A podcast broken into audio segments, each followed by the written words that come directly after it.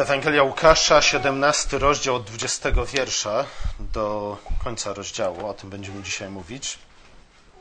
Nie wiem, czy pamiętacie, ale dwa miesiące temu omawialiśmy dokładnie e, wcześniejszy fragment o dziesięciu trendowatych.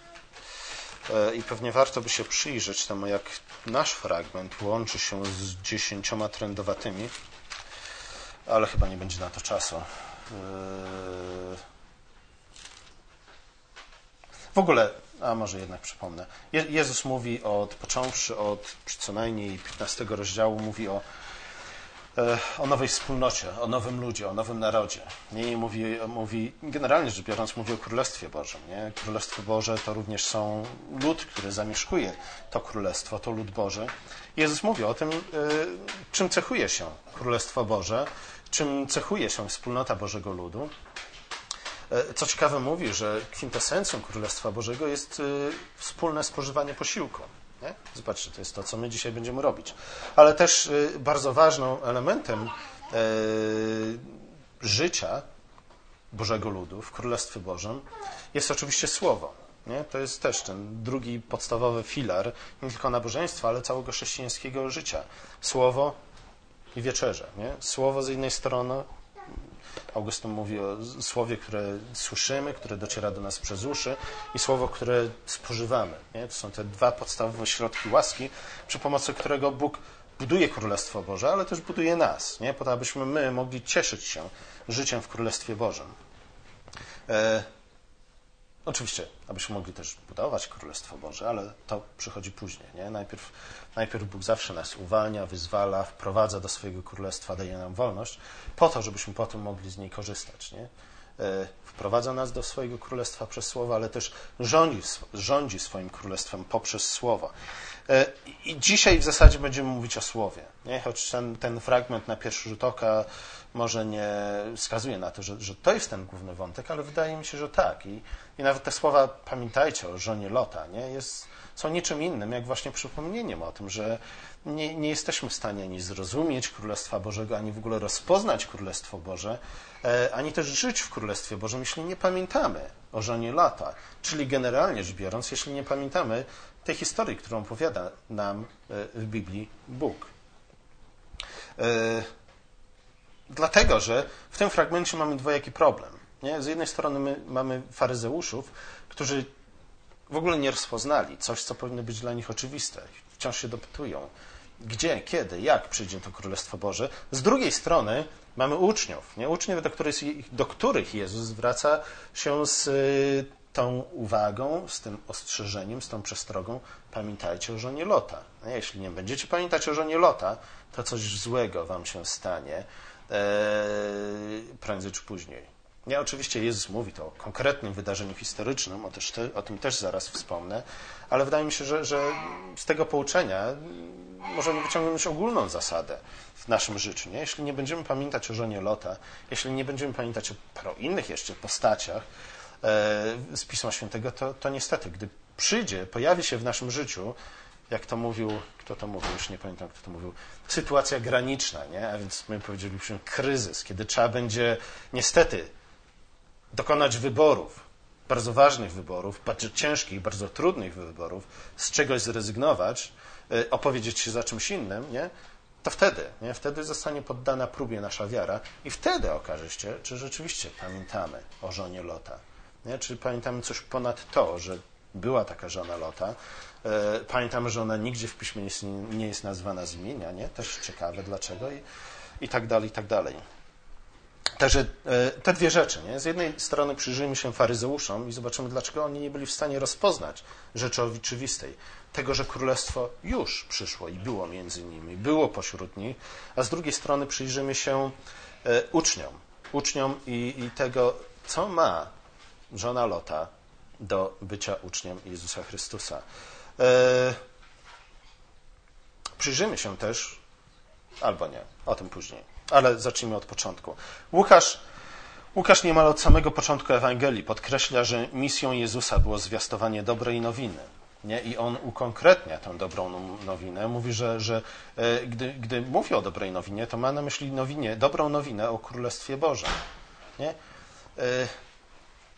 Nie, nie jesteśmy w stanie pojąć dobrej nowiny, czy też Ewangelii, jeśli nie rozumiemy, czym jest Królestwo Boże. Nie?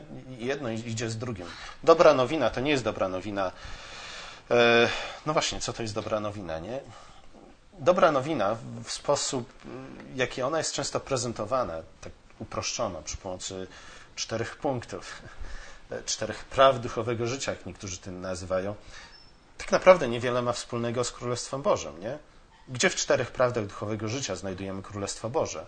Nie, mamy tam oczywiście e, mowę o, o, naszym osobistym zbawieniu, co jest częścią Królestwa Bożego, ale potem nagle od osobistego zbawienia przeskakujemy do nieba.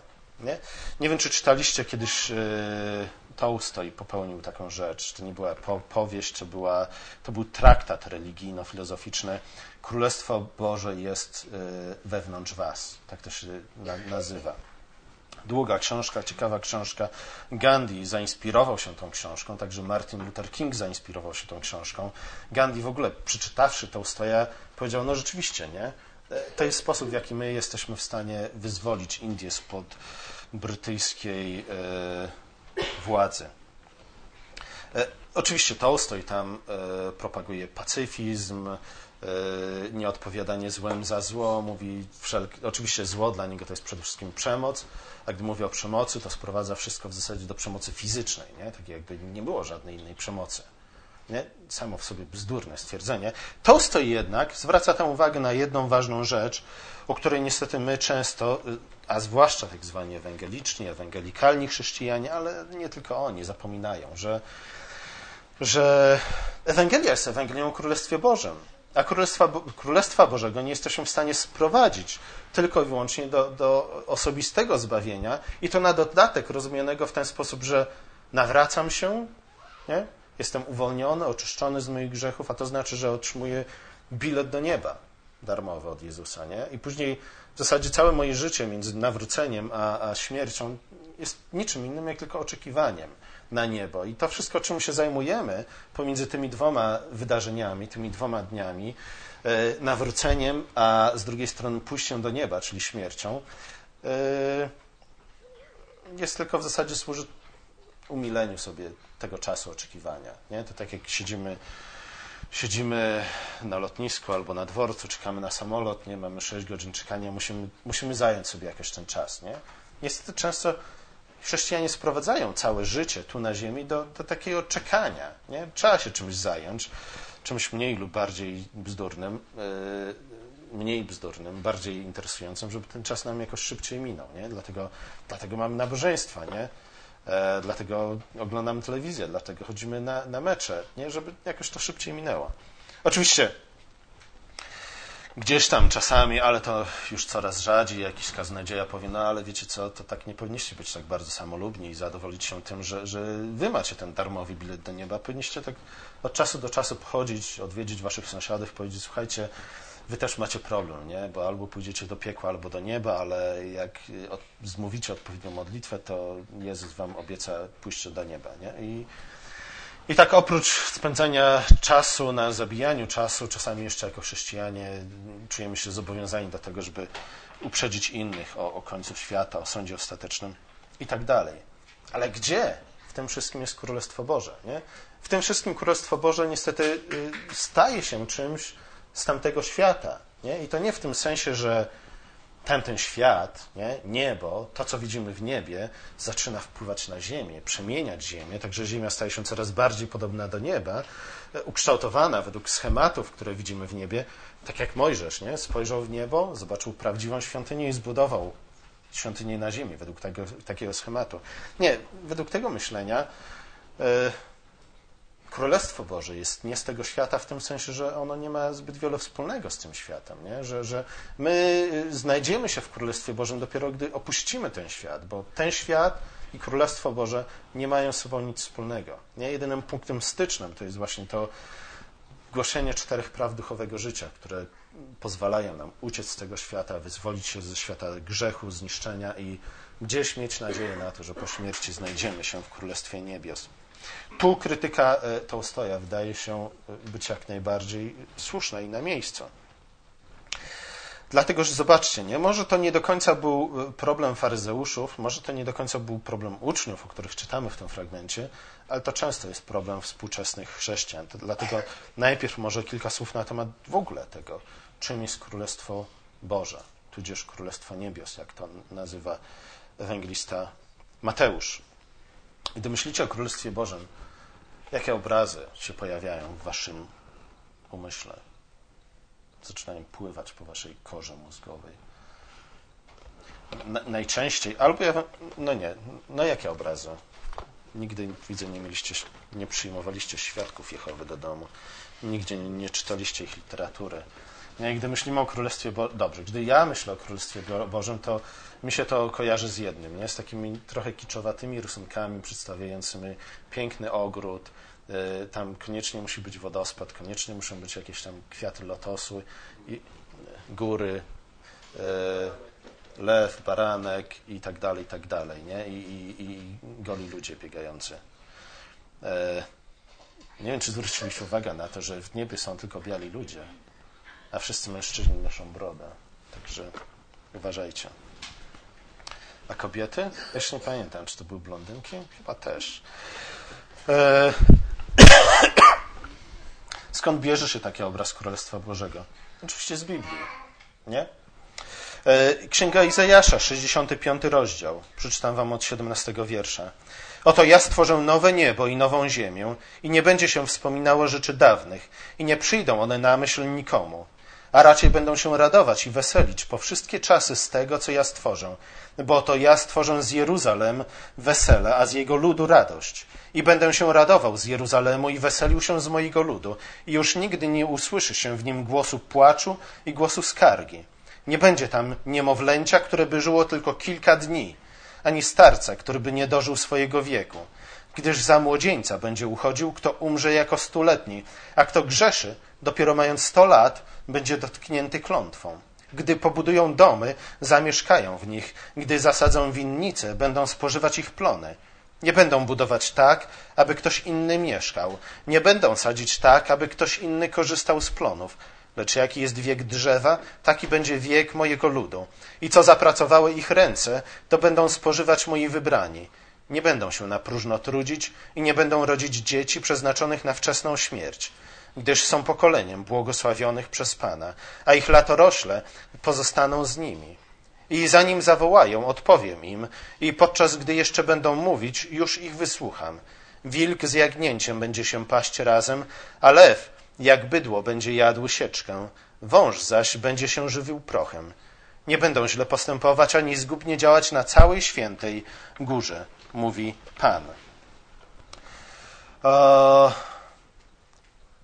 jaki mam problem z tym opisem Królestwa Bożego? Bo wydaje mi się, że powinniśmy to odnieść do Królestwa Bożego, nie? bo czym innym niż skutkiem panowania Chrystusa i właśnie świat opisany tutaj. Świat, który, zwróć uwagę na to, z jednej strony e, w tym świecie, e, nie, inaczej, w tym świecie e, nie widzimy już więcej dwóch głównych skutków wpadku człowieka. Nie? Z jednej strony natura nie walczy z człowiekiem. Natura nie jest przeciwna człowiekowi. Nie ma chorób. Nie? Na przykład. Ludzie żyją długo, co prawda umierają, zaraz do tego dojdziemy. Z drugiej strony, e, ludzie nie walczą z sobą nawzajem. Nie? Gdy coś zbuduję, nikt nie przyjdzie, by mi to zabrać. Nie ma podatków w Królestwie Bożym. Nie? Każdy, każdy cieszy się e, owocami swojej pracy i każdy w sposób całkowicie dobrowolny, nie? ale z drugiej jest chętnie, bo wie, że to jest dla jego korzyści, wymienia się owocami swojej pracy z innymi ludźmi. E, jest tak najbardziej świat wolny od skutków upadku, a więc świat, w którym króluje Bóg. E, świat, w którym człowiek rzeczywiście jest człowiekowi bratem, a nie wilkiem, i świat, w którym człowiek zapanował nad przyrodą, która już nie buntuje się przeciwko niemu.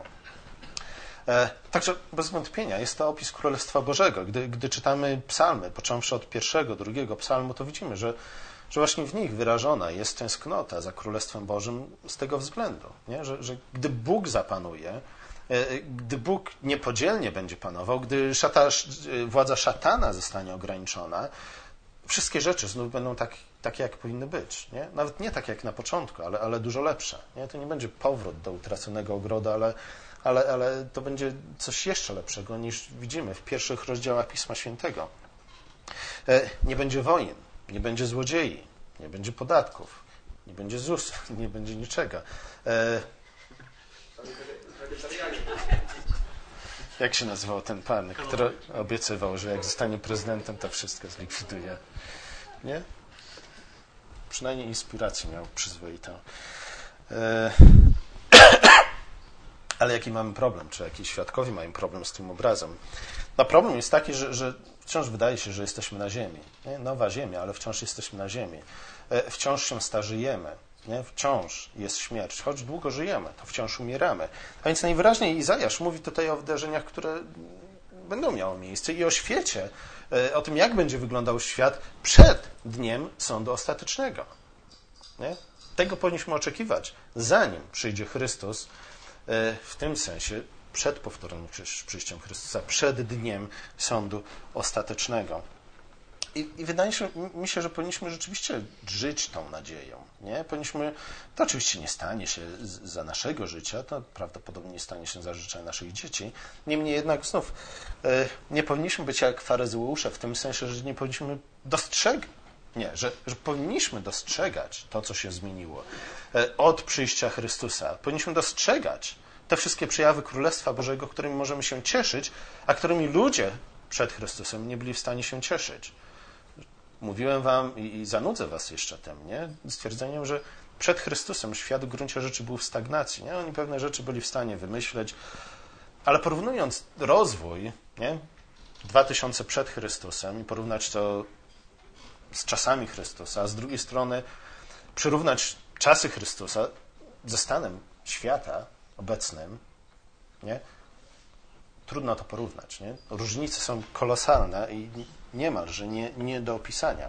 Także nie powinniśmy, nie bądźmy podobni do faryzeuszy, że i, nie bądźmy ślepi na te wszystkie przejawy Królestwa Bożego, które są wokół nas. Nie mówmy, że Królestwa nie ma, bo coś nas boli. Nie, nie mówmy, że Królestwa nie ma, bo jeszcze nie wszystko jest tak, jak tutaj w 65 rozdziale Księgi Izajasza widzimy. Zauważmy raczej to, co się zmieniło. Zauważmy raczej to, że znajdujemy się w drodze nie, do realizacji tego, co, co, o czym czytamy w 65 rozdziale Izajasza. Pamiętajmy też o tym, co Piotr chyba, e, jeśli dobrze pamiętam, w drugim rozdziale dziejów apostolskim, w swoim kazaniu mówi, nie? Chrystusa przyjęło niebo do czasu odnowienia wszech rzeczy.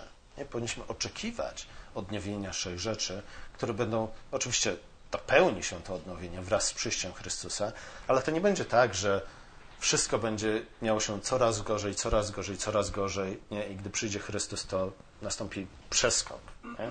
z jednej galaktyki do drugiej i znajdziemy się całkowicie w innej rzeczywistości. Nie? Raczej nie tego powinniśmy oczekiwać. E, na czym polegał pro problem faryzeuszów? Już pierwszy akapit mojego kazania mówiłem o już czas cztery strony. Na czym polegał pro, problem faryzeuszów? Problem faryzeuszów polegał na tym, że, że oni nie widzieli, nie widzieli tego, co oczywiste. Problem nie polegał na tym, że oni nie oczekiwali Królestwa Bożego. Problem nie polegał na tym, że dla nich Królestwo Boże to rzeczywiście było tylko i wyłącznie życie po śmierci. Gdy czytamy na przykład Filona Aleksandryjskiego, to był taki żydowski teolog, filozof, pod dużym wpływem myśli greckiej, pod dużym wpływem Rzymu, ale gdy, gdy czytamy to, co on pisze na przykład na e, temat Królestwa Bożego, to widzimy, że nadzieja na Królestwo Boże była bardzo żywa w tamtym czasie. Nie? Być może tak jest, że, że ludzie, którym źle się dzieje, nie? żyją nadzieją czegoś lepszego. Nie?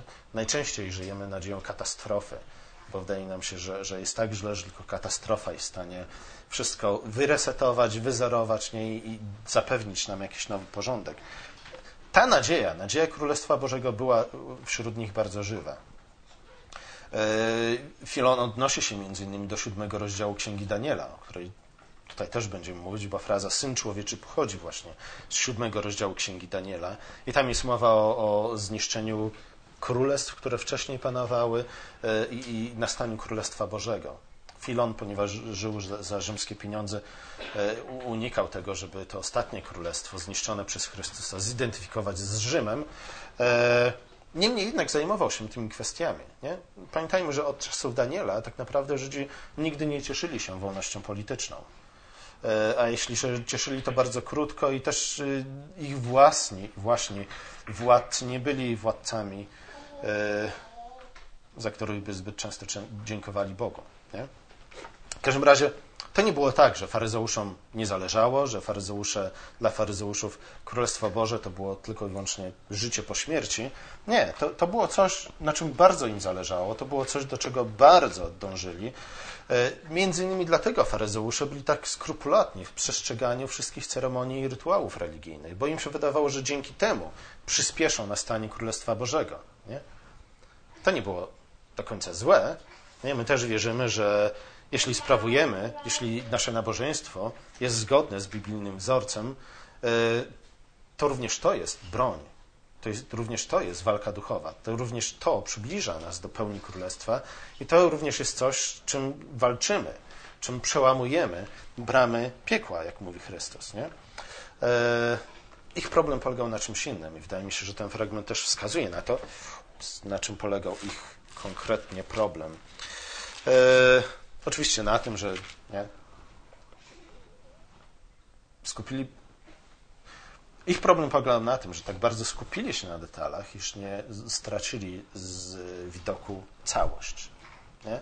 Tak bardzo skupili się na odliczaniu dziesięciny z że e, zapomnieli o rzeczach bardziej istotnych, nie? takich jak miłość i sprawiedliwość. E, tak bardzo doszukiwali się znaków nastania Królestwa Bożego, że nie dostrzegli tego, iż królestwo przyszło do nich. Nie? Że, że, że rozmawiają z królem. W, który to jest rozdział? W jedenastym rozdziale Ewangelii Łukasza, gdy Jezus wypędza demony, nie? pamiętacie tam ten dialog, y, gdzie Jezus staje oskarżony o to, że wypędza demonów, demony y, mocą demonów, że w związku z tym on sam jest tak naprawdę sługą Belzebuba i tak dalej, i tak dalej. I wtedy Jezus mówi, słuchajcie, nie? W ogóle nie wiem, o czym wy rozumiecie. Nie? Was pokręciło wam mózgi. Y, co wy w ogóle wygadujecie? Jeśli ja palcem Bożym wypędzam demony, zaiste przyszło już do was Królestwo Boże, mówi Chrystus. Nie? Po co Belzebub miałby wypędzać swoje sługi z ludzi? Nie? On je posyła. Nie? O to chodzi w opętaniu, żeby kontrolować ludzi. Po co Belzebub miałby wypędzać ludzi, demony z ludzi i ich uwalniać? Nie? To zobaczcie, to jeden z wniosków, którym, do których może powinniśmy dojść na, na końcu y, kazania, ale to jest jeden ze skutków odrzucenia pisma. Nie? To jest jeden ze skutków niepamiętania o żonie, o, o ludziach z Adninowego, o żonie Lota, nieznajomości Pisma Świętego, które Jezus non-stop oskarża faryzeuszów. Nie? Mówi, słuchajcie, błądzicie, bo nie znacie Pisma Świętego, a w związku z tym mocy Bożej. Nie? Dochodzicie do, do absurdów. Wasze, wasze rozumowanie jest głupie i absurdalne, dlatego że odrzuciliście pismo, odrzuciliście wszelką podstawę poznania i mówicie, że wymyślicie jakąkolwiek teorię, nie? by obalić słowo, z którym ja do was przyszedłem. E, ale słowo, z którym ja do was przyszedłem, znaki i cuda, które czynię pośród was, świadczą o tym, że Królestwo Boże do was przyszło. E, czego znakiem jest to, iż ja wypędzam demony. Nie? Czym innym jest Królestwo Boże, albo może inaczej, na czym miałoby polegać zaprowadzenie Królestwa Bożego, niż na ukróceniu władzy szatana nad światem. Nie? Opętanie przez demony jest chyba tym, tą kwintesencją panowania szatana nad człowiekiem. Nie? Człowiek jest całkowicie poddany władzy demona, demonów, władzy szatana. Nie jest w stanie nic zrobić, ale robi sam z siebie, ale robi wszystko, robi wszystko co, co szatan mu każe. Nie? Uwolnienie od demonów jest właśnie znakiem tego, że coś się zmienia. Nie? Człowiek jest wolny po to, aby móc od tej pory służyć Bogu. E, kiedy Jezus mówi więc faryzeuszom, iż królestwo nie przychodzi dostrzegalnie, to nie do końca ma na myśli to, iż nie jesteśmy w stanie w ogóle zauważyć królestwa ani jego przejawów. Raczej wydaje mi się, ma na myśli to, o czym mówi w tych dwóch przypowieściach gdy z jednej strony przyrównuje Królestwo Boże do zakwasu w cieście, a z drugiej strony do, do zasianego ziarna. Nie? E, na początku rzeczywiście jest to coś, co jest trudno dostrzegalne. Nie?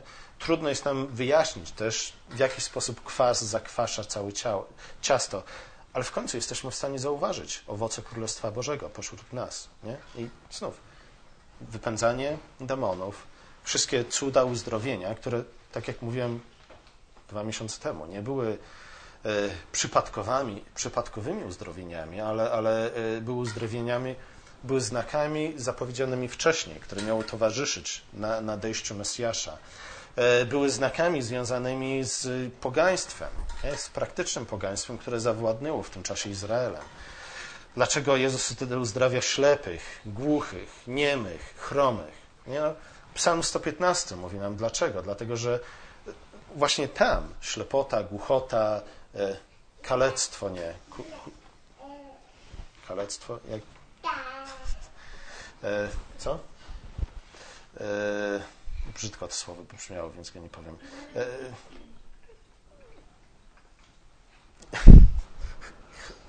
jak to się mówi, chromość, chromiznę. Człowiek chromy jest chory na co? Na chromość. Chromota. Chromota, właśnie. E, to wszystko nie, są, są cechy ludzi, którzy czczą bałwany, które tak jak ich czciciele, ich wyznawcy są ślepi, głusi i tak dalej. Nie? Mają uszy, a nie słyszą, oczy nie, a nie widzą, nogi, a nie chodzą. Nie, więc to nie były przypadkowe znaki. To były znaki tego, że Chrystus uwalnia nas nie? spod władzy szatana, spod władzy grzechu. Oni byli to w stanie zobaczyć. Nie? I, I zobaczcie, gdyby znali Pismo Święte, to zwróciliby na pewno uwagę na to, że słuchajcie, to rzeczywiście jest ciekawe, nie? Od jakich chorób Jezus uwalnia ludzi. Nawet tych dziesięciu trendowatych, o, o, których mówił wcześniejszy fragment w 17 rozdziale Ewangelii Łukasza, też nie jest przypadkową chorobą. Nie? Dlaczego trąd oczyszczał trędowatych, a na przykład nikogo nie uleczył od czego? Od bólu żołądka. Nie? Dlaczego uzdrawiał ślepych i tak dalej, i tak dalej, a nie uzdrowił nikogo od kataru czy od anginy? Nie? To też są choroby. Dlaczego Jezus był taki bardzo wybiórczy w tych chorobach, którymi się zajmował? Nie, nie bez powodu. Gdybyśmy, i znów, mamy tylko 150 psalmów. Ci ludzie teoretycznie powinni znać je wszystkie na pamięć. Byli w stanie, powinni byli w stanie zaśpiewać wszystkie bez problemu. Nie? I pokojarzyć jedno z drugim. Ale oni nie. Oni nic z tych rzeczy nie kumali, nic nie rozumieli, wszystkiemu zaprzeczali, nie byli w stanie połączyć jednego z drugim, uczynić połączenia, które powinno być oczywistym. Nie? Oni powinni oczekiwać Mesjasza, a oczekując Mesjasza powinni, powinni wiedzieć, jakie znaki będą towarzyszyły przyjściu, nadejściu Mesjasza i nastaniu Królestwa Bożego. Oni jednak, nie? Znów, ten fragment potwierdza nam opinię, E, którą na wielu innych miejscach jest wyraża na temat faryzeuszów i, z ciekawe uczonych w piśmie, e, że błądzą, bo nie, bo nie znają pisma ani mocy Bożej. Nie znają mocy Bożej, bo, bo nie znają pisma i w związku z tym błądzą i w związku z tym przeczą temu, co oczywiste nie? i odrzucają to, na co przynajmniej teoretycznie oczekują. Jezus przyszedł, czynił te wszystkie znaki, oni nie widzieli w tym wszystkim ani jednego przyjawu Królestwa Bożego, a przede wszystkim nie ujrzeli w Chrystusie Syna Bożego, czyli Króla zapowiedzianego Mesjasza. Nie zobaczyli rzeczywiście na ich oczach, dokonuje się to, o czym mówił prorok Daniel w siódmym rozdziale swojego proroctwa, gdzie czytamy o Synu Człowieczym, a dokładnie o kimś podobnym do Syna Człowieczego. Nie ma czasu, żebym wam omówił teraz jeszcze siódmy rozdział proroka Daniela, ale chyba mówiłem co nieco na ten temat rok temu, też przy okazji Adwentu, zdaje się tutaj. E, możecie odszukać sobie to kazanie, a, a jak nie, to mm, Jim Jordan napisał taką grubą, grubą książkę, komentarz do Daniela i tam jest jeden rozdział, bardzo długi, poświęcony siódmego, siódmemu rozdziałowi Księgi Daniela, gdzie Jim wykazuje, iż e, ktoś podobny do Syna Człowieczego jest e, zapowiedzianym Mesjaszem, ale z drugiej strony to jest również Kościół. Nie? Tam zestawia, pokazuje na podstawie struktury tekstu, struktury literackiej tego rozdziału, że e, tak naprawdę chodzi o to, że gdy Chrystus przyszedł, gdy przyszedł Mesjasz, nie tylko On został królem, ale także my zostaliśmy królami. Nie? I o tym, o tym mówi między innymi Paweł w drugim rozdziale listu do Efezjan, gdzie czytamy, co tam czytamy? Gdzie pierwszy rozdział listu do Efezjan kończy się kończy się takimi słowami. i tak dalej, i tak dalej, i tak dalej. Wierzymy dzięki działaniu przemożnej siły Jego, jaką okazał w Chrystusie, gdy wzbudził Go z martwych i posadził Go po prawicy swojej w niebie, ponad wszelką nadziemską władzą i zwierzchnością i mocą i panowaniem i wszelkim imieniem, jakie może być wymienione, nie tylko w tym wieku, ale i w przyszłym. Nie, to jest mowa o tym samym, o czym czytamy w Wielkim Posłannictwie, czyli końcówka Ewangelii Mateusza, gdzie Chrystus mówi, wszelka moc, nie tylko w niebie, ale też na ziemi została mi przekazana. Nie? Dlatego ja was posłam jako moich ambasadorów, jako tych, którzy zaprowadzą teraz moje porządki na całym świecie, we wszystkich narodach, wśród wszystkich narodów. I dalej u, w Efezjan czytamy, i, i, poddał, i wszystko poddał pod nogi Jego, a Jego samego ustanowił nad wszystkim głową Kościoła, który jest Jego ciałem, pełnią tego, który sam wszystko we wszystkim wypełnia. Jeśli Chrystus jest głową, my jesteśmy Jego ciało, Chrystus poprzez nas panuje na ziemi, Chrystus poprzez nas zaprowadza swoje porządki na ziemi. Ale później w drugim rozdziale Paweł mówi, oczywiście zaczyna od tego, że w grzechu wszyscy byliśmy martwi, ale Chrystus, Bóg przez Chrystusa, czy też raczej wraz z Chrystusem nas ożywił dzięki łasce swojej. I co zrobił? Nie? I wraz z Nim wzbudził nas i wraz z Nim posadził w okręgach niebieskich w Chrystusie Jezusie. Nie? To oznacza, że tak jak Chrystus, my również jesteśmy teraz władcami świata, panami świata, królami świata. Jesteśmy tym, kim miał być człowiek od samego początku, nie? Adam. Chrystus jest nowym Adamem, ale my też jesteśmy nowymi Adamami w Chrystusie. E, siódmy rozdział Księgi Daniela mówi o tym, nie? że królestwo i władza. Ja może przeczytam Wam ten fragment, bo on jest też bardzo ciekawy. E, zwróć uwagę nie tylko na to, że władza i komu władza zostaje przekazana, nad kim jest to władza, ale także y, jaka to jest władza. Księga Daniela, siódmy rozdział, przeczytam od 13 wiersza. I widziałem w widzeniach nocnych, oto na obłokach niebieskich przyszedł ktoś podobny do syna człowieczego, doszedł do sędziwego i stawiono go przed nim.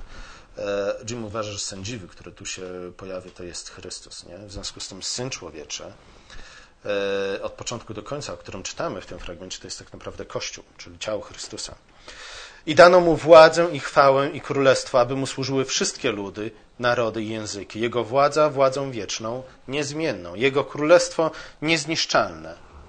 I dalej czytamy też, że w siódmym rozdziale, w osiemnastym wierszu, Potem święci Najwyższego otrzymają królestwo i posiądą królestwo na wieki, na wieki wieczne. I, i ten wątek pojawia się trzykrotnie, nie? Gdzie, gdzie nie ulega już wątpliwości, że, że władzę, Bóg przekazał władzę nad światem, nad wszystkimi królestwami, władzę niezmienną, władzę wieczną, królestwo niezniszczalne Bóg dał swojemu ludowi, Bóg dał Kościołowi. Nie? Gdy mówię Kościołowi, to mam na myśli nie tylko siebie i Andrzeja, ale tylko siebie. Nie, mam na myśli nas, chrześcijan, nie? Nas, Kościół. My wszyscy jesteśmy królestwem, kim kapłaństwem. E, nie to, że my dwaj nosimy tu koloratki, wcale nie znaczy o to, że my mamy większą władzę niż wy. Raczej, że mamy do spełnienia nieco, nieco inną rolę w Kościele niż wy, ale to też nic dziwnego. Nie? Wierzymy w końcu w podział władzy, w to, że w ciele jest wiele członków. E, I o tym jest mowa. Nie? O tym jest mowa, y, o, o to chodzi w dniu objawienia Syna Człowieczego. Nie? Dzień Syna Człowieczego to jest przekazanie władzy Mesjaszowi, Chrystusowi i Jego ludowi. Przede wszystkim Jego ludowi. W którym momencie dokonało się to prze, przekazanie władzy?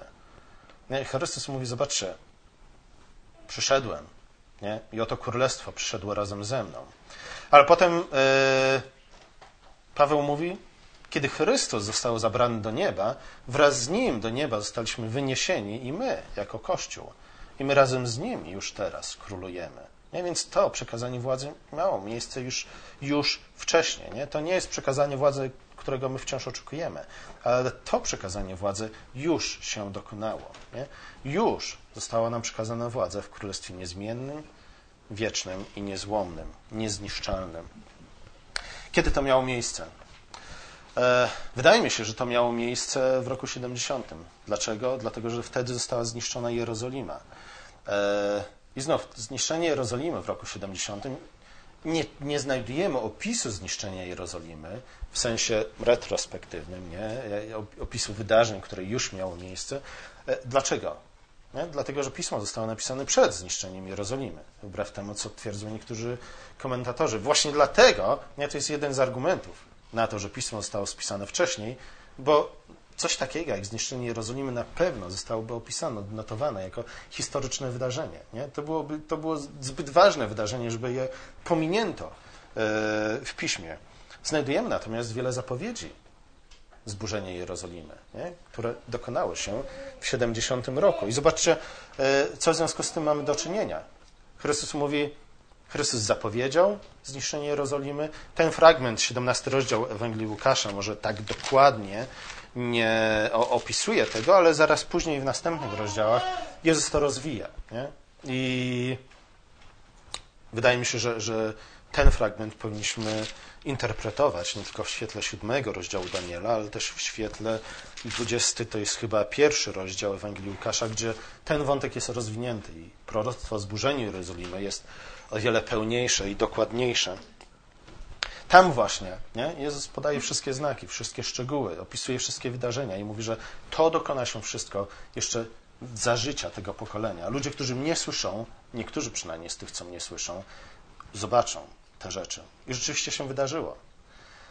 I teraz, co to znaczy? To znaczy, że Chrystus jest prawdziwym prorokiem. Nie? To był ten kolejny znak, kolejne potwierdzenie tego, że Chrystus rzeczywiście był posłańcem Bożym, że kiedy on przyszedł, zwiastował Słowo Boże, potwierdzeniem tego było spełnienie proroctwa. Nie? To był je, jeden, w zasadzie jedyny test na proroka, jaki znajdujemy w prawie mojżeszowym. Jeśli, jeśli przyjdzie do was prorok, nie, to, to uważajcie go za prawdziwego proroka, jeśli spełni się to, co mówił. Nie? Oczywiście tam w którymś momencie Mojżesz mówi, ale jeśli by taki prorok później zaczął was namawiać do tego, żebyście odstąpili od Boga, to oczywiście nie, nie wierzcie mu. E, niemniej jednak, nie? Proroka można poznać po tym, po spełnionym proroctwie. To proroctwo spełniło się w każdym detalu, w każdym szczególe. Nie? I ten 70 rok był momentem nie tylko końca definitywnego, starego przymierza, e, gdzie nie mieliśmy już tej sytuacji przejściowej, gdzie stare i nowe przymierze jeszcze funkcjonowało przez jakiś czas, przez 40 lat, ale mamy coś nowego. Nie? Stare przeminęło, a to wszystko stało się nowe. Te 40 lat między w niebostąpieniu, śmiercią, zmartwychwstaniem, w niebostąpieniem Chrystusa, a zniszczeniem Jerozolimy oczywiście słusznie kojarzą nam się z 40 latami wędrówki na pustyni, nie? gdzie, zobaczcie, musiało zginąć całe pokolenie, wymrzeć, żeby lud był gotów nie? do tego, żeby zająć ziemię obiecaną. Nie? Oczywiście tamte 40 lat było obrazem, zapowiedzią tych 40 lat. Wejście do ziemi obiecanej było zapowiedzią tego, co dokonało się po 70 roku. E, przez te 40 lat Bóg jeszcze pracował nad faryzeuszami. Chrystus po raz drugi posłał swoich świadków, tak żeby e, Jerozolima została osądzona na podstawie przynajmniej dwóch świadków, dwóch świadectw.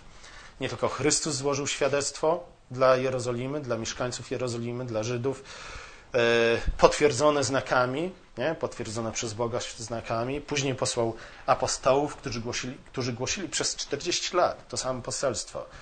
I znaki, których oni dokonywali, były jeszcze większe niż znaki, które czynił Chrystus. Eee... Nie, to też jest ciekawy wątek. Po, po, porównajcie kiedyś cuda, jakich dokonują apostołowie w dziejach apostolskich, a cuda, jakich dokonał Chrystus. Cuda dokonywane przez apostołów są jeszcze większe, jeszcze bardziej zdumiewające niż te, których dokonał Chrystus. Eee... Nie? Mamy dwa świadectwa. Mamy 40 ponad lat, przez które Żydzi w Jerozolimie słyszą Ewangelię. Nie? Bóg non-stop przychodzi do nich z Ewangelią, z ofertą pokoju. Gdy oni ją odrzucają, Jerozolima jest zniszczona. Nie?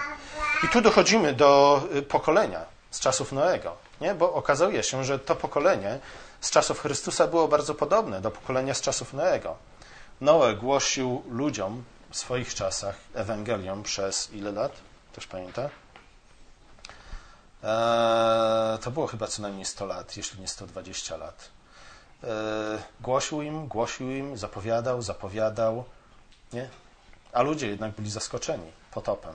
Eee, przez 120 lat słyszeli to, że będzie potop, No i mówił, jak ten potop będzie wyglądał, mówił, z jakiego powodu będzie potop i mówił też, jak mogą się uratować z wód potopu.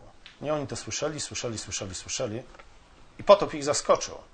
I to pokolenie, do którego tu zwraca się Chrystus, jest podobne do pokolenia Noego właśnie z tego względu. Słyszeli, słyszeli, słyszeli. I to nie tylko chodzi o te czterdzieści kilka lat, nie? gdy Chrystus im głosił Ewangelię. Najpierw Jan Chrzciciel, potem Chrystus, potem apostołowie. Ale to chodzi o te całe ponad dwa tysiące lat, przez które oni słyszeli Ewangelię zwiastowano. Oni nic sobie z tego nie zrobili. Dlatego ich to wszystko zaskoczyło. Dlate...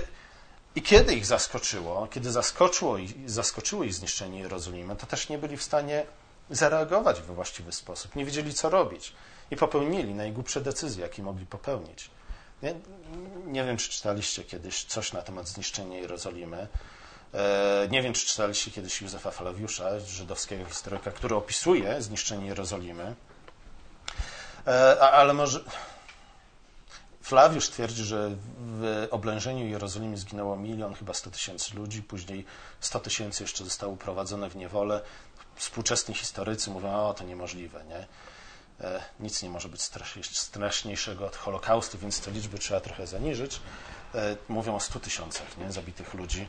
E, Flawiusz był trochę bliższy tamtym czasom, nawet biorąc pod uwagę to, że Flawiusz, będąc Żydem, chciał przedstawić męczeństwo Żydów w jakiś taki sposób bardziej wyeksponowane, trochę przesadził z tą liczbą, ale za bardzo też nikt nigdy nie kwestionował tych liczb, nie? przynajmniej w tamtych czasach. Dla Rzymian to nie był problem nie? bo w tamtych czasach pokonać, zabić milion wrogów, nie, to nie był powód do wstydu, tak jak dzisiaj, ale raczej powód do chluby. Z drugiej strony, większość tych ludzi zginęła nie z rąk Żydów, nie? ale z rąk Żydów. Żydzi zabijali Żydów. E, zwolennicy PiS zabijali zwolenników Platformy, zwolennicy Platformy zabijali zwolenników PSL i tak dalej, i tak dalej. Nie? Były różne partie, różne ugrupowania, nawzajem się powyżynali. E, na sam koniec Albo może nie. Nie będę wam o tym mówił. Nie, najbardziej kontrowersyjna rzecz to musicie sobie wyczytać w internecie, ale e, kompletnie zgłupieli, kompletnie zbaraniali. Nie tylko nie rozpoznali tego, o czym Jezus mówił. Jezus mówi, słuchajcie, jeśli ostatni moment do tego, żeby uciekać z Jerozolimy, będzie wtedy, gdy zobaczycie rzymską armię, nie? gdy podejdzie do murów Jerozolimy. Ale co oni wtedy zrobili? Oni schowali się w murach Jerozolimy. Nie uciekli tak, jak Jezus mówił, tylko schowali się w Jerozolimie. Myśleli, o, wielka, wielkie miasto Jerozolima, potężne mury, mamy świątynię.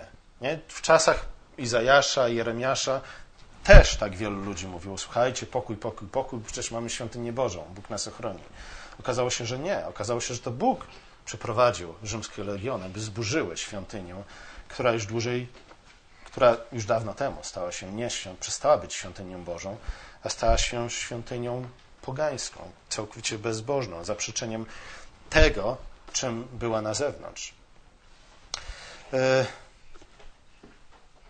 z jednej strony mamy więc faryzeuszów, podobnych do pokolenia z czasów Noego, którzy nie tylko, że nie zauważyli katastrofy, która się zbliżała, katastrofy, która znów, nie, to nie do końca była, tak, to była katastrofa, to był sąd nad Starym Światem. Ale zwróćcie uwagę na to, że z tej katastrofy, nie, z tej śmierci Starego Świata wyłonił, wyłonił się nowy świat, nowe stworzenie. E, opis świata po potopie jest nowym opisem stworzenia świata. Nie? Noe, tak jak Bóg zasadził ogród, Noe zasadził winnicę. E, Bóg powtarza Noemu, mandat kulturowy, który Bóg wcześniej e, dał Adamowi. Nie? Więc bez wątpienia mamy do, do czynienia z nowym stworzeniem. Katastrofa i zagłada bezbożnych, którzy nie chcą słuchać Słowa Bożego, jest jednocześnie ratunkiem, wyzwoleniem dla pobożnych. Nie? Tak to bywa.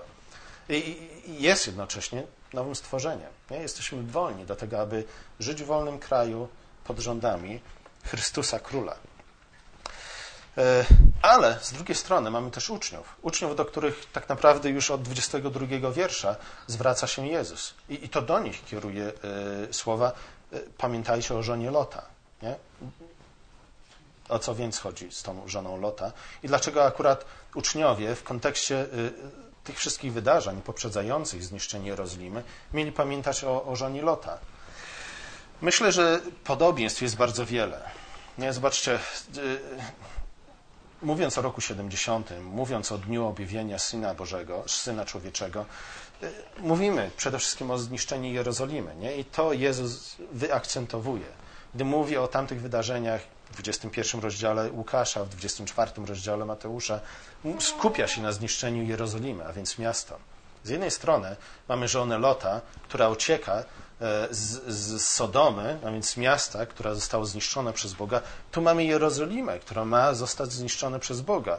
I Jezus mówi, słuchajcie, uciekajcie od tego miasta. Nie? Jak zobaczycie znaki, które będą zapowiadać początek końca, uciekajcie. Ale to podobieństwo między jednym i drugim miastem, jedny, zniszczeniem Jerozolimy i zniszczeniem Sodomy nie ogranicza się tylko i wyłącznie do tego podobieństwa.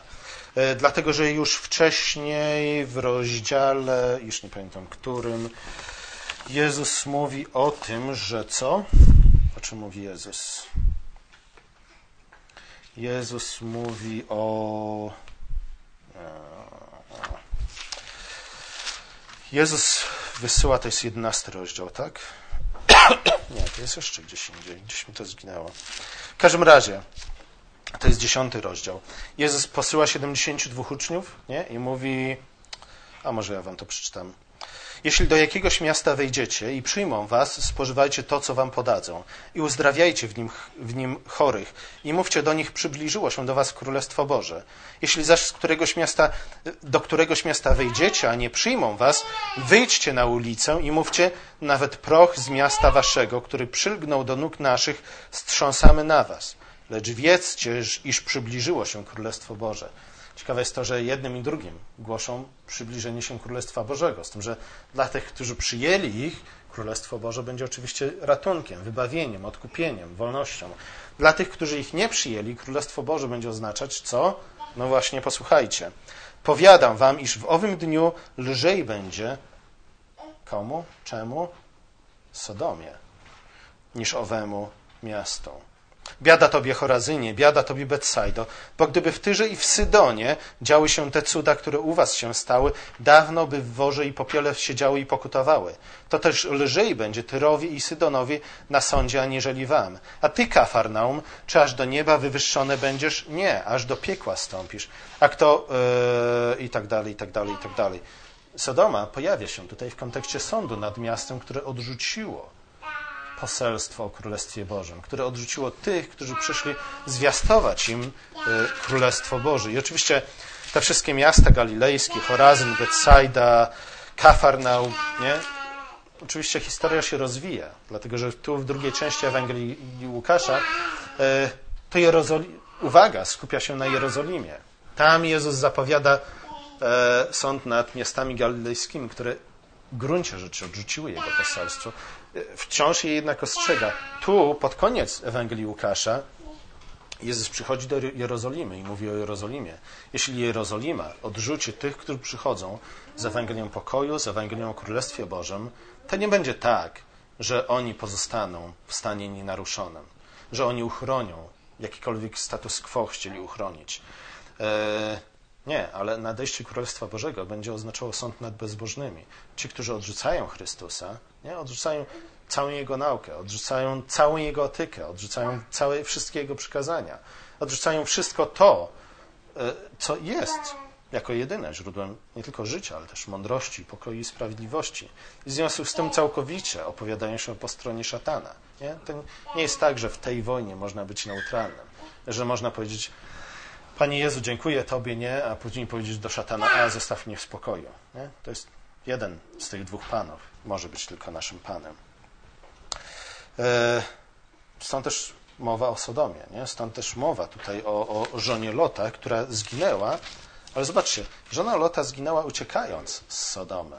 Nie, to w ogóle jest ciekawa historia. Może później na e, katechezie będziemy trochę o tym więcej mówić, bo to jest jedna z tych historii, która pokazuje nam, jak bardzo ważne jest czytanie, czy też słuchanie pisma wielokrotnie, nie? żeby wychwycić te wszystkie wątki. E, powrót do pewnych wcześniej przeczytanych historii, żeby zrozumieć je na nowo albo odkryć jakieś nowe elementy w świetle tego, co później przeczytaliśmy.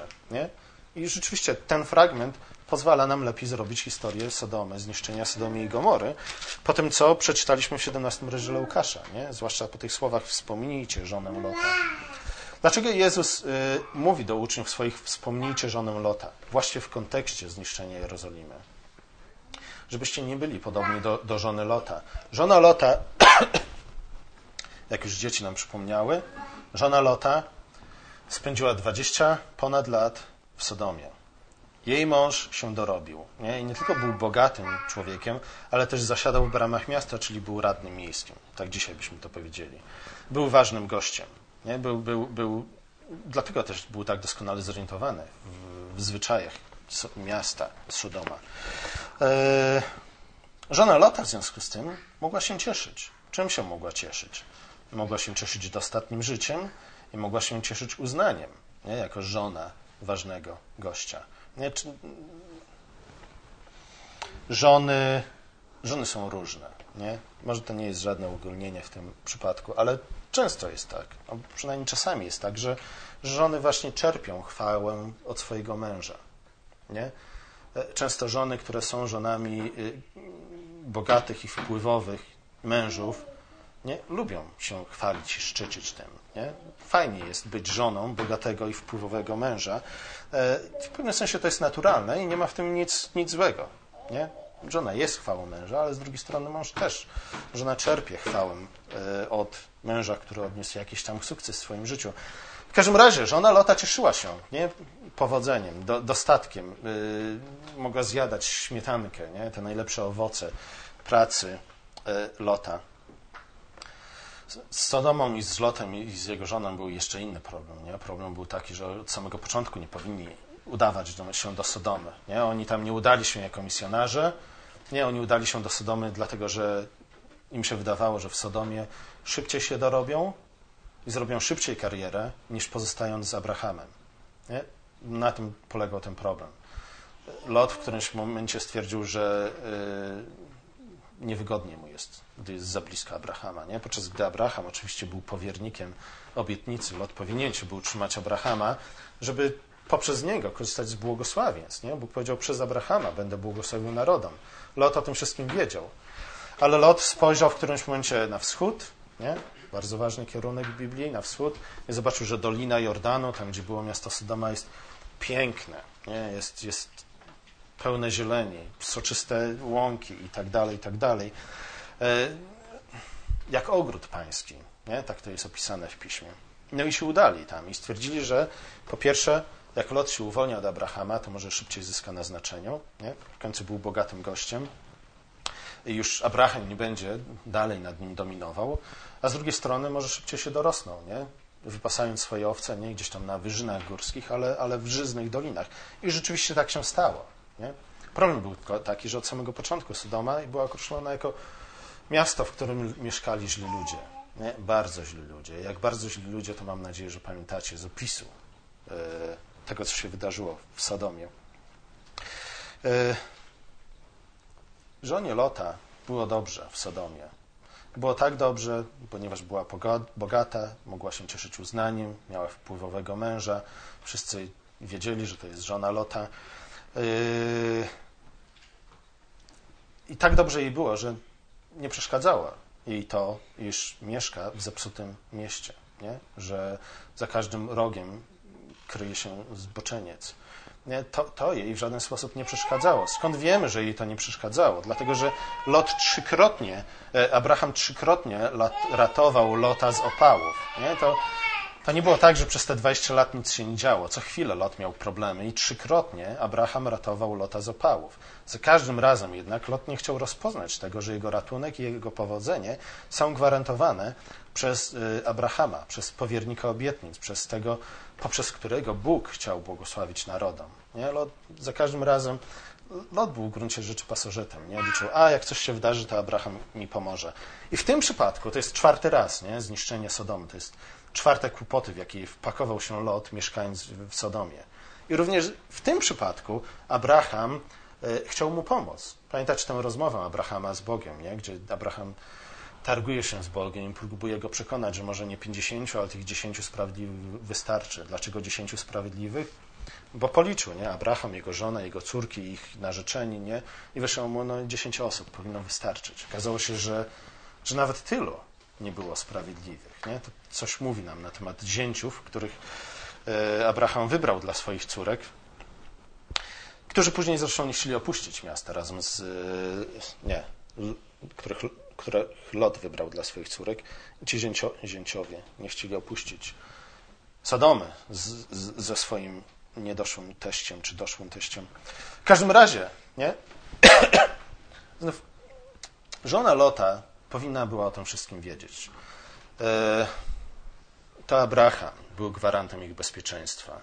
Nie, oni mogli się wyluzować, oni mogli cieszyć się dostatnim życiem w, w Sodomie, dlatego że jak coś złego się działo, zawsze mogli liczyć na to, że zadzwonią do Abrahama, Abraham przyjedzie i im pomoże.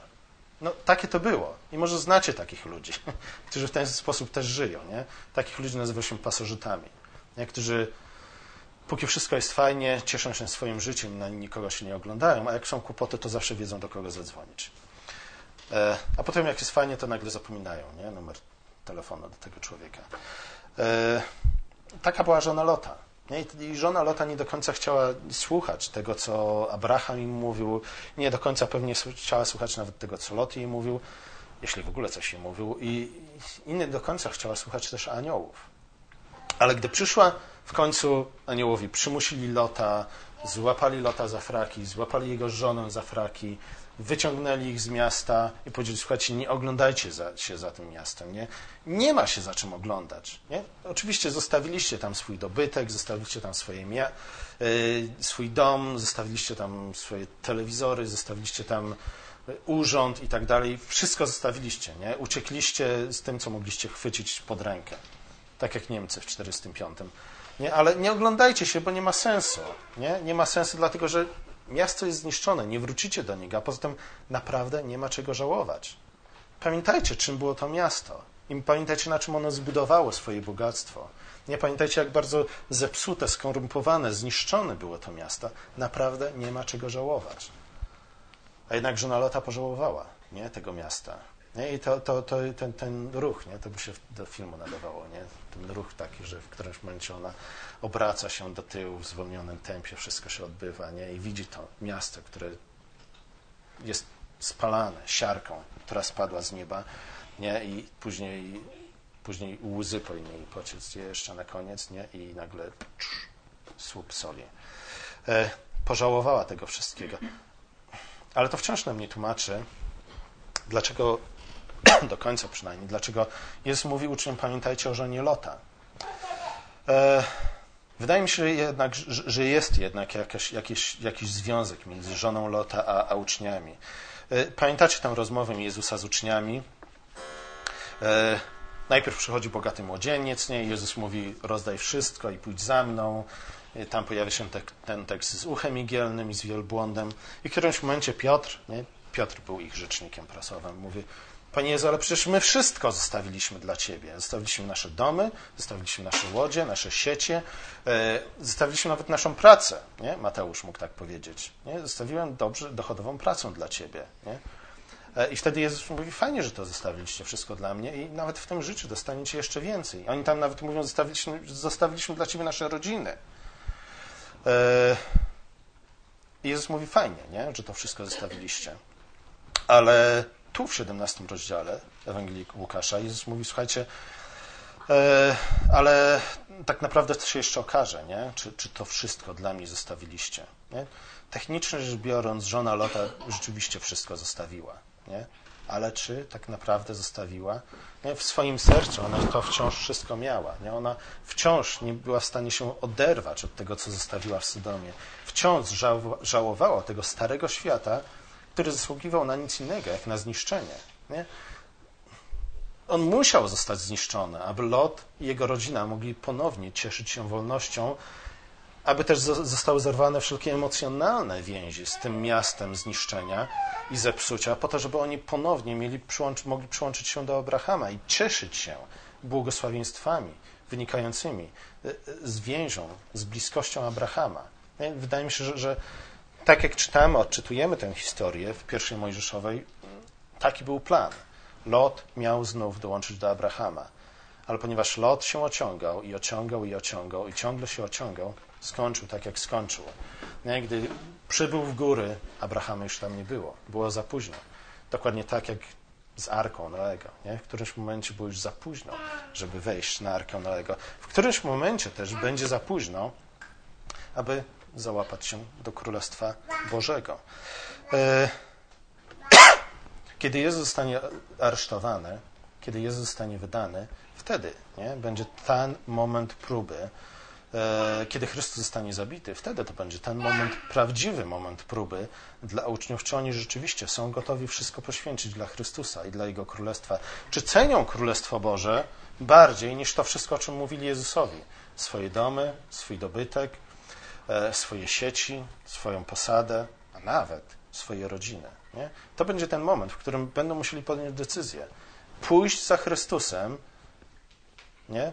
nie tylko pójść za Chrystusem wtedy, gdy On uzdrawia, nie tylko pójść za Chrystusem wtedy, gdy On naucza, gdy On wypowiada słowa mądrości, które my jakoś możemy później zastosować w naszym życiu, żeby nam się lepiej powodziło, ale czy jesteśmy gotowi pójść za Chrystusem także w Jego męce i także w Jego śmierci?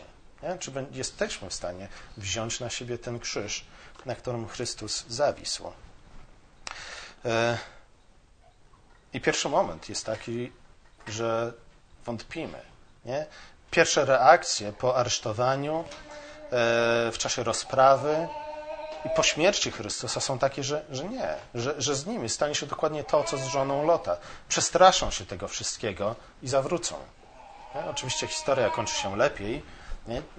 Przynajmniej niektórzy posłuchali tego wezwania, e, pamiętali o żonie Lota i, i pamiętali, że nie? królestwo jest dla nas wszystkim. Nie? Bez królestwa nie mamy niczego. Albo przyjmiemy Słowo Boże, które jest jedynym źródłem życia i mądrości, albo odrzucimy Słowo Boże. Nie? I prędzej czy później zapomnimy o nim całkowicie e, i sami dla siebie przygotujemy koniec taki, jak spotkał Sodomą i Gomorę. Nie? Zobaczcie, gdy Bóg zesłał potop na ziemię, to wcale nie było tak dawno, tak dawno po tym, jak Bóg stworzył świat. Może minęło jakieś dwa tysiące lat, nie? ale pamiętajmy, jak długo ci ludzie żyli. Gdy Bóg zesłał potop na ziemię, to żyło w tym czasie pokolenie, które najprawdopodobniej wciąż pamiętało Kaina. Żyli wciąż ludzie, którzy osobiście gdzieś kiedyś mogli spotkać Kaina. Nie, to nie było, nie, licząc pokoleniami, tak daleko od stworzenia świata. To nie było tak daleko od upadku Adama i Ewy. To nie było tak daleko od wypędzenia z ogrodu. Nie? Ci ludzie wciąż wszystko pamiętali. Albo przynajmniej bardzo łatwo było im sobie to przypomnieć. Bardzo łatwo było znaleźć ludzi, którzy mogli im przypomnieć te wszystkie historie. E, a jednak nic z tym nie zrobili. Nie? Mając tak wielki skarb, mając tak wielkie poznanie Boga i człowieka, mając tak wielkie i, i ważne i doniosłe doświadczenie, jakim było wygranie, wygnanie z ogrodu Eden, oni sami sobie przygotowali los, który doprowadził, skończył się potopem. E, podobnie mogło być z, z uczniami. Nie? To, co ich uratowało przed podzieleniem losu pokolenia z czasów Noego, to, co im uratowało przed pokoleniem losu żony Noego, e, żony Lota, było właśnie to, że w którymś momencie oni zrozumieli, nie? zrozumieli i postępowali w zgodzie z tym zrozumieniem, uświadomili sobie to, zinternalizowali tą, tę wiedzę, że rzeczywiście królestwo jest dla nich wszystkim. Bez królestwa nic nie mają. E, albo przyjmiemy słowo i będziemy żyć słowem, bo tylko ono jest jedynym źródłem życia i prawdy i mądrości, albo odrzucimy słowo e, i sami zgotujemy sobie piekło. Pomódlmy się. Nasz drogi łaskawy Ojcze, dziękujemy Ci za Twoje dobre